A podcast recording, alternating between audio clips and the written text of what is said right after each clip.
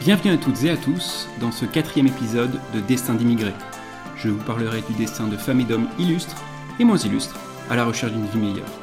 Ils ont voyagé à travers le temps et l'espace et c'est leur histoire que je veux vous raconter.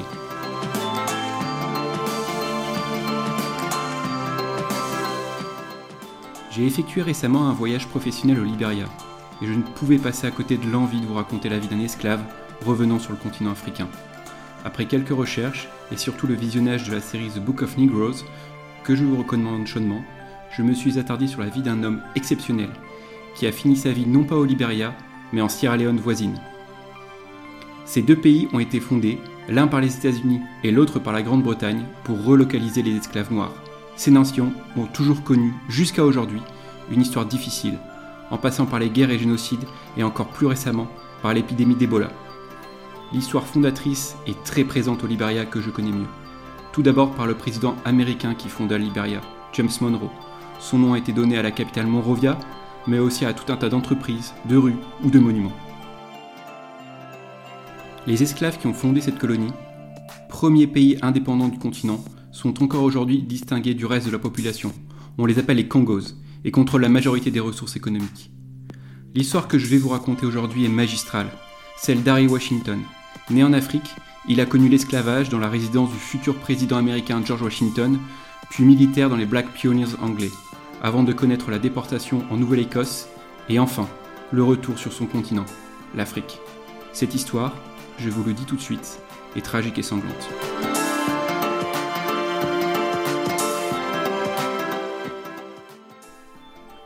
Avant de passer au récit, n'hésitez pas à vous abonner, laisser 5 étoiles sur l'application Apple Podcast avec un petit commentaire ou en parler tout simplement à votre famille ou vos amis.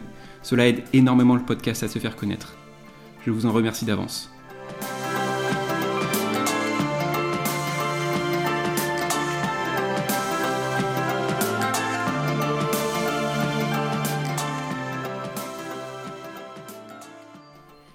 Notre héros est né sur les bords du fleuve Gambie, aux alentours de 1740, en un temps très différent. L'Afrique n'est pas encore à proprement parler administrée par les puissances colonisatrices européennes, ce sont surtout des comptoirs commerciaux. Pour vous situer géographiquement, il s'agit actuellement de la Gambie, ce petit pays anglophone entouré par le Sénégal. Les Britanniques sont en maître dans cette zone. Ils ont récupéré l'île James qui sert de base commerciale pour la traite négrière à destination des Amériques. Nous sommes en plein cœur du boom du commerce triangulaire. Les échanges sont constants entre négriers noirs qui échangent leurs esclaves contre diverses marchandises venues d'Europe, comme des armes, de l'alcool ou des matériaux, aux négriers blancs.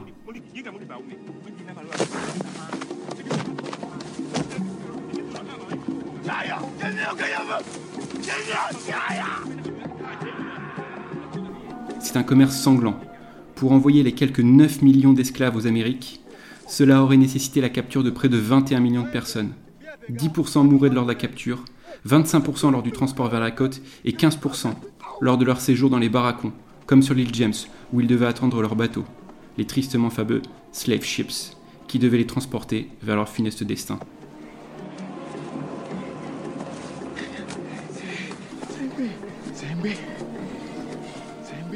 Comme vous pouvez le comprendre, la vie de notre héros est très peu documentée sur cette période. Nous ne connaissons même pas son nom de naissance, uniquement le nom chrétien qui lui a été attribué une fois dans les colonies américaines. Mais nous pouvons l'imaginer une vie paisible dans l'un des villages au bord du fleuve Gambie, et devait exercer la pêche, comme le font encore beaucoup de Gambiens dans ces eaux riches en poissons. Une fois capturé, il a été emmené sur l'île James, où l'attente pouvait être longue. Les hommes étaient séparés des femmes et des enfants, ils étaient entassés dans des cellules, n'ayant même pas assez de place pour s'allonger. La chaleur, l'humidité, les moustiques et le manque de nourriture et d'eau pouvaient mener à la révolte. Les négriers avaient un traitement spécial pour les récalcitrants, les cellules de correction. Placés sous un escalier en pierre, il n'y avait pas assez de place pour se mettre debout, mais vous étiez entassés de telle manière que vous ne pouviez vous allonger non plus. Ensuite, enfin, c'est l'embarquement, et c'est la panique. Des rumeurs tournent entre les esclaves. Une fois sur les bateaux, vous serez mangés par des ogres blancs. Certains se suicident ou tentent de le faire avant de monter à bord et ce n'est que le début du cauchemar. Ils sont stockés comme de la marchandise, à fond de cale de ces bateaux où l'espace était optimisé au maximum pour embarquer le plus possible. Et une longue traversée les attend, entre un et trois mois, dépendant de la destination et aussi du fait que, de temps en temps, il y avait plusieurs étapes sur le continent africain avant de se diriger vers l'ouest. Tout cela dans des cales humides au milieu des rats, des vomissements, du haut mal de mer et des excréments. Enchaînés deux par deux, les statistiques font froid dans le dos. 15% des déportés meurent pendant la traversée à cause de maladies ou de malnutrition. En cas de révolte, la réaction est barbare, fouée et pour certains même démembrement et immanquablement mise à mort des fauteurs de troubles. Harry Washington déjoue les pronostics et arrive bien vivant dans les colonies d'Amérique. Certainement dans la riche ville de Norfolk en Virginie, le plus grand port négrier des colonies britanniques d'Amérique du Nord. On est ici à un nœud du commerce triangulaire. On exporte le coton, le tabac vers la Grande-Bretagne. Avec son industrie naissante et ses usines crachant de la fumée de charbon, ces hommes dans leurs riches accoutrements et ces femmes dans leurs amples robes, les esclaves débarquant là doivent réellement penser à arriver dans un autre monde. Ils sont dans le sud américain. L'économie ici est majoritairement agricole, avec les cultures du tabac et de coton qui nécessitent beaucoup de main-d'œuvre, qui sont, vous l'avez compris, les esclaves. C'est une grande différence avec le Nord qui commence à s'industrialiser, l'esclavage a donc moins sa place là-bas, et les Noirs peuvent vivre libres. Après la quarantaine réglementaire, il est revendu à un premier propriétaire terrien qui le revend à son tour à son voisin, un riche planteur américain du nom de George Washington. Il est directement envoyé dans un lieu que l'on appelle le Grand Marais Lugubre. George Washington et ses associés veulent assécher le marais pour ensuite utiliser ses terres et les rendre arables. C'est tout proprement un cauchemar.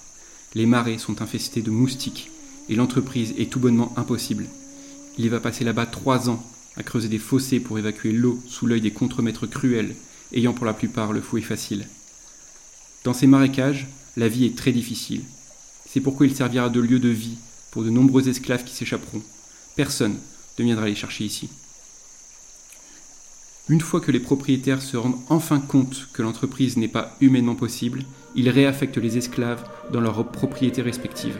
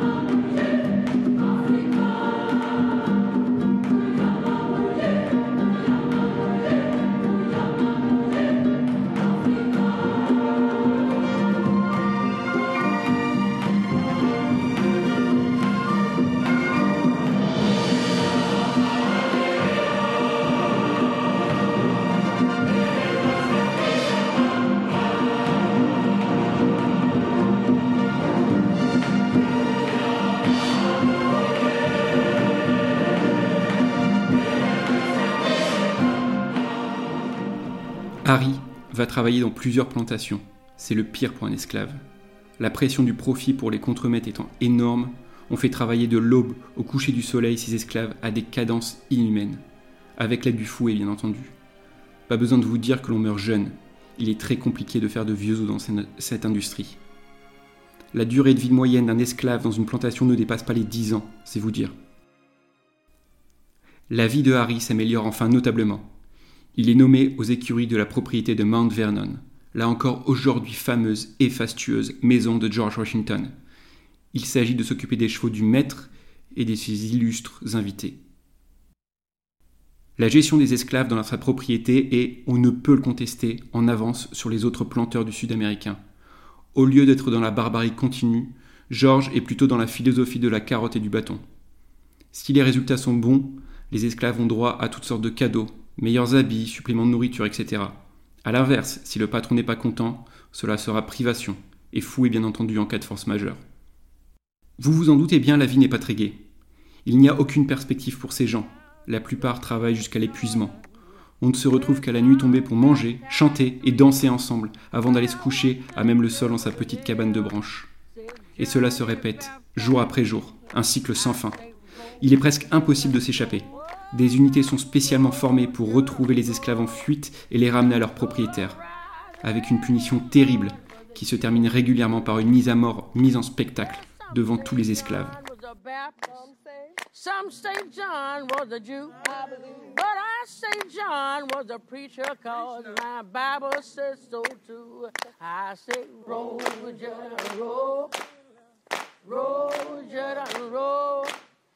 Soul Lord, for the year when Jordan roll. Hallelujah, roll, Jordan, roll, roll, Jordan, roll. My soul arise in heaven, Lord, for the year when Jordan roll. Hallelujah, roll, Jordan, roll, roll, Jordan, roll. Un événement vient tout chambouler. En 1775 éclate la guerre d'indépendance américaine. Et devinez qui l'on met à la tête des armées George Washington. Il n'a désormais qu'une idée en tête bouter hors des Amériques le colon anglais qui demande sans cesse de nouveaux impôts. Et les choses vont commencer à s'accélérer quand Lord Dunmore, le gouverneur britannique de la Virginie, fait feu de tout bois. Les miliciens américains prennent en effet de plus en plus de pouvoir, le poussant même à fuir sa propre maison.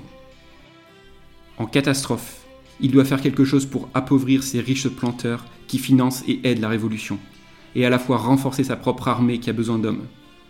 Il lance la Dunmore's Proclamation. Tout esclave fuyant son maître et qui s'engage dans les forces britanniques sera libre. Soyons honnêtes, cette proclamation n'a pas but moral, mais par contre elle est largement suivie. Près de 3000 s'échappent directement pour devenir des Black Loyalists. Ils sont près de 100 000 sur toute la guerre. Cela ne plaît pas beaucoup aux propriétaires blancs. En réponse à la proclamation Dunmore, les esclaves qui ont fui et ont prêté serment à l'Empire britannique sont condamnés à mort par contumace. Harry prend son courage à deux mains et en compagnie de deux autres esclaves de la demeure, il fuit. C'est un énorme pari. Il les a vus, les esclaves qui ont fui et qui y sont ramenés par les chasseurs de primes, fouettés à mort pour avoir eu l'audace d'aspirer à une vie meilleure. Ne se déplaçant que de nuit, échappant à leurs poursuivants et surtout à leurs chiens, ils trouvent un navire britannique remontant le Potomac et montent à bord. Mais pas libres tout à fait. En s'engageant dans l'armée britannique, ils échangent un esclavage à durée indéterminée contre un autre, mais cette fois-ci à durée déterminée. Ils doivent faire leur temps dans l'armée de Sa Majesté avant d'espérer vivre leur vie. Si l'on est aux prémices des courants anti-esclavagistes en Grande-Bretagne, la couronne n'en reste pas moins foncièrement raciste. Les Blancs ne peuvent donc pas combattre avec les Noirs. Les Black Pioneers sont mis à contribution de l'effort de guerre, mais en tant que force non combattante. Leur tâche consiste à faire des routes, construire des défenses, nettoyer les villes, etc. Leur commandant, le major James Moncrief, sera témoin de leur hardiesse à la tâche. Il sera l'un de leurs défenseurs. Il veut utiliser ses soldats à la guerre. Aujourd'hui, cela pourrait paraître contre-intuitif, qu'il souhaite les utiliser comme de la chair à canon, mais il faut se remettre dans le contexte de l'époque. Il est juge digne de devenir soldat pour le roi. Et ils le deviendront, sous le commandement du colonel métis Stephen Block. Ils mèneront de nombreuses actions de guérilla contre les troupes révolutionnaires. L'inéluctable arrive néanmoins. Les révolutionnaires gagnent. Cornwallis capitule à Yorktown et les Anglais doivent évacuer les tout nouveaux États-Unis d'Amérique. Et là, c'est la panique. Tous les propriétaires blancs sont à la recherche de leurs biens. George Washington est furieux et envoie des hommes retourner tous les bas-fonds de New York, l'un des derniers bastions britanniques, pour retrouver ses esclaves. Il est endetté et ses esclaves sont sa propriété. Harry sera l'un des seuls esclaves de Washington à ne pas être retrouvé. Il grimpe avec deux amis de Mount Vernon sur l'abondance en direction de la Nouvelle-Écosse, au Canada. Son nom est consigné dans le Book of Negroes, à côté de 3000 autres noms loyalistes noirs fuyant les États-Unis la personne en charge de l'inventaire écrit Harry Washington, 43 ans, chic type. Ancienne propriété du général Washington. L'a quitté il y a 7 ans. Pour lui, enfin, sa vie va commencer. Mais malheureusement, c'est une nouvelle déception quand il arrive à Birchtown, en Nouvelle-Écosse, une presqu'île au large des côtes canadiennes. On est loin des chaudes latitudes virginiennes. Il n'y a rien. On est au bord de l'océan Atlantique et les vents glacés fouettent constamment la côte. On leur a promis des terres et de l'argent, mais bien entendu dans ce genre de situation on oublie vite ses obligations. La colère monte, car oui, maintenant ils sont libres, mais ils ont troqué un enfer pour un autre. Ils n'ont pas de terre pour cultiver et les seuls emplois proposés aux Noirs sont payés deux fois moins que ceux payés aux Blancs. Mais la vie continue. Car au moins ici, ils sont libres. Une inégalité profonde vis-à-vis des Blancs est encore présente, mais ils sont libres. Il ne que plus le fouet et peuvent s'installer, avoir leur propre maison, épouser une femme, avoir des enfants reconnus. Et c'est justement ce qui arrive. Ils rencontrent ici Jenny, une ancienne esclave, elle aussi affranchie par les Anglais. Et comme je vous l'ai dit, le climat est tendu. Et c'est un ami de Harry qui va mener la révolte. Ils se sont connus dans les Black Pioneers, un certain Thomas Peters. Thomas réunit les fonds et part à Londres pour plaider sa cause, les officiers britanniques présents sur place n'ayant aucun pouvoir. Il rencontre de nombreux membres du gouvernement, et c'est avec l'aide de Granville Sharp, un infatigable abolitionniste, qu'il va militer pour déplacer cette colonie. Pour le gouvernement britannique, il ne s'agit pas seulement des anciens esclaves de Nouvelle-Écosse. Il y en a aussi en Angleterre, au Canada et à la Barbade. C'est une solution globale qu'il faut trouver. Et c'est là que germe l'idée de faire une colonie en Afrique de l'Ouest. Que ces gens retrouvent leur continent d'origine. Des colonies sont déjà créées en Sierra Leone, mais la plupart des gens meurent peu après leur arrivée, de maladies principalement. Pour Thomas, au moins là-bas, ils seront libres. Charge à eux de transformer cette terre en futur paradis. Il revient au Canada triomphant et fait passer le mot à tout le monde. On nous offre un retour sur notre terre natale, un avenir meilleur. Chaque personne qui repart là-bas se verra octroyer une terre qu'il pourra exploiter à sa guise. Près de dix ans après avoir fui les États-Unis, plus de 1000 personnes s'engagent dans cette aventure. Ce n'est pas beaucoup, la plupart décident de rester. Mais voilà, ces mille anciens esclaves ont des rêves plein la tête concernant cette nouvelle colonie. Certains se rêvent professeur ou gérant d'un petit magasin. Harry, lui, rêve de devenir agriculteur. Il a appris énormément à Mount Vernon et rêve de devenir un planteur richissime, comme son ancien patron. La Sierra Leone Company affrète 15 bateaux, avec à leur tête un autre abolitionniste, le lieutenant John Clarkson. Mais voilà, les traversées sont aussi pénibles dans ce sens-ci, et près de 64 personnes vont mourir pendant ce voyage, principalement de maladies, y compris le lieutenant John Clarkson. Après de longues semaines de traversée, ils arrivent enfin.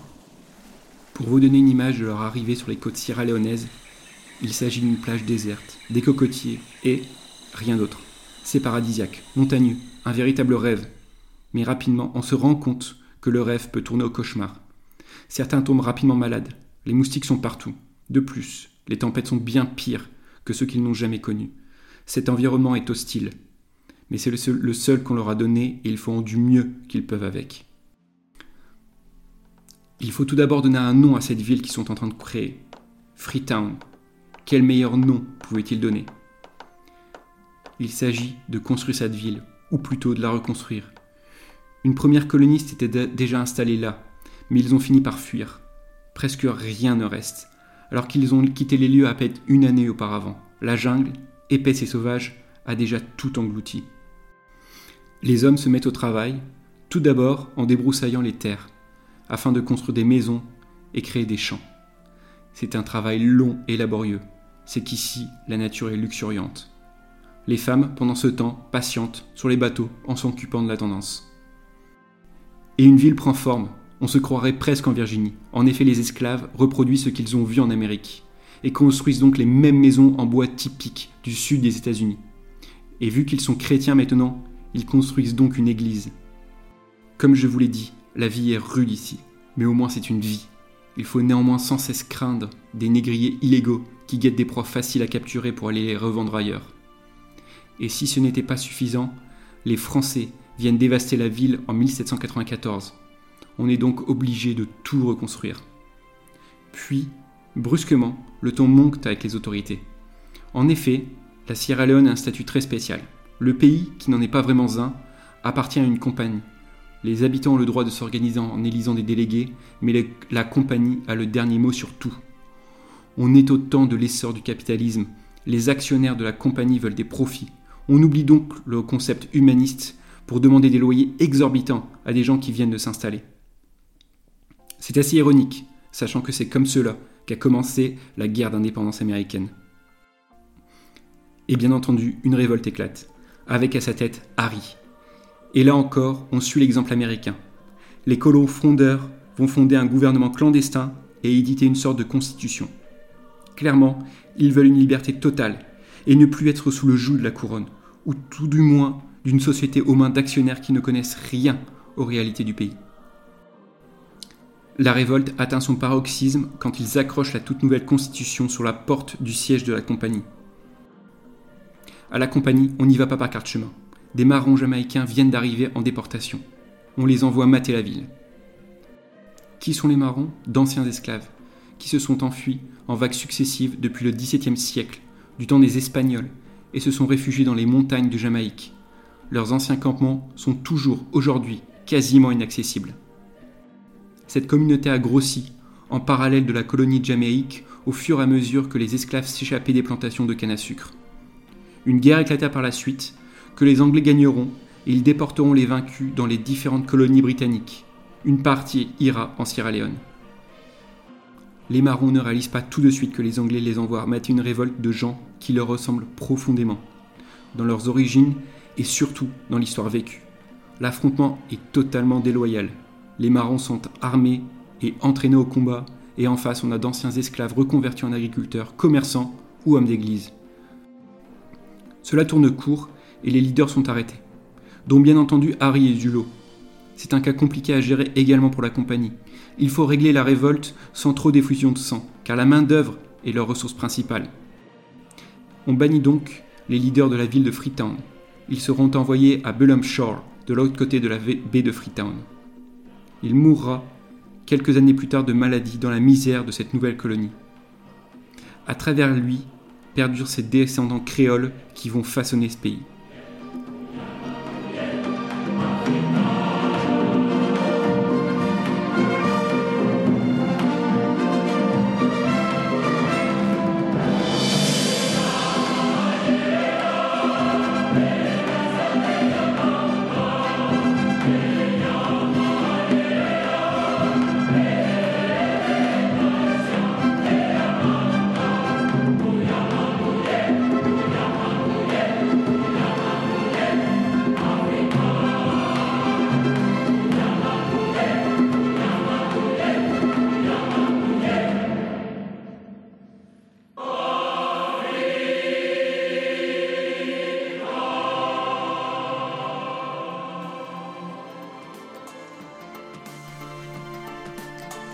J'espère que cet épisode vous a plu. Si c'est le cas, n'hésitez pas à y laisser une note, un petit commentaire sur Apple Podcast et surtout d'en parler autour de vous.